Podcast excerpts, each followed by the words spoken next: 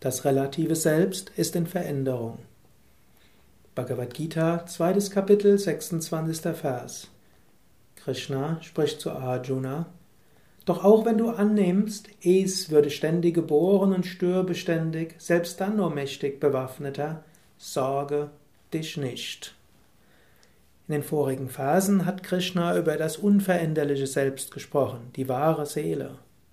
Jetzt spricht er von einem relativeren Standpunkt aus. Unser höheres Selbst, unser wahres Selbst ist unveränderlich.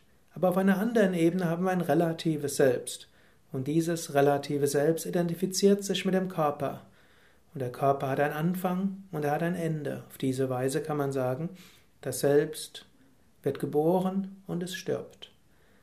Auf dieser Ebene gibt es aber auch verschiedene Wünsche. Die Wünsche kommen, die Wünsche gehen.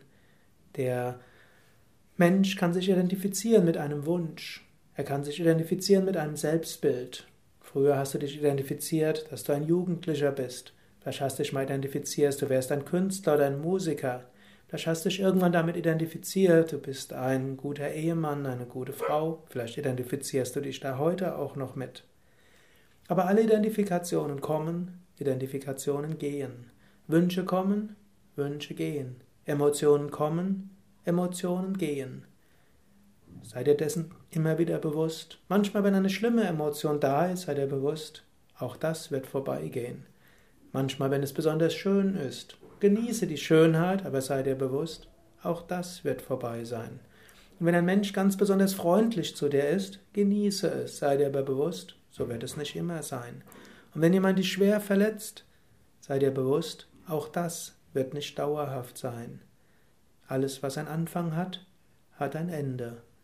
Wenn du dies weißt, dann kannst du dieses Leben genießen wie einen Tanz. Du kannst das Leben genießen wie ein Gesang, wie ein Kunstwerk, ein Lied. Bhagavad Gita heißt ja göttliches Lied, göttlicher Gesang, göttliches Kunstwerk, göttlicher Tanz.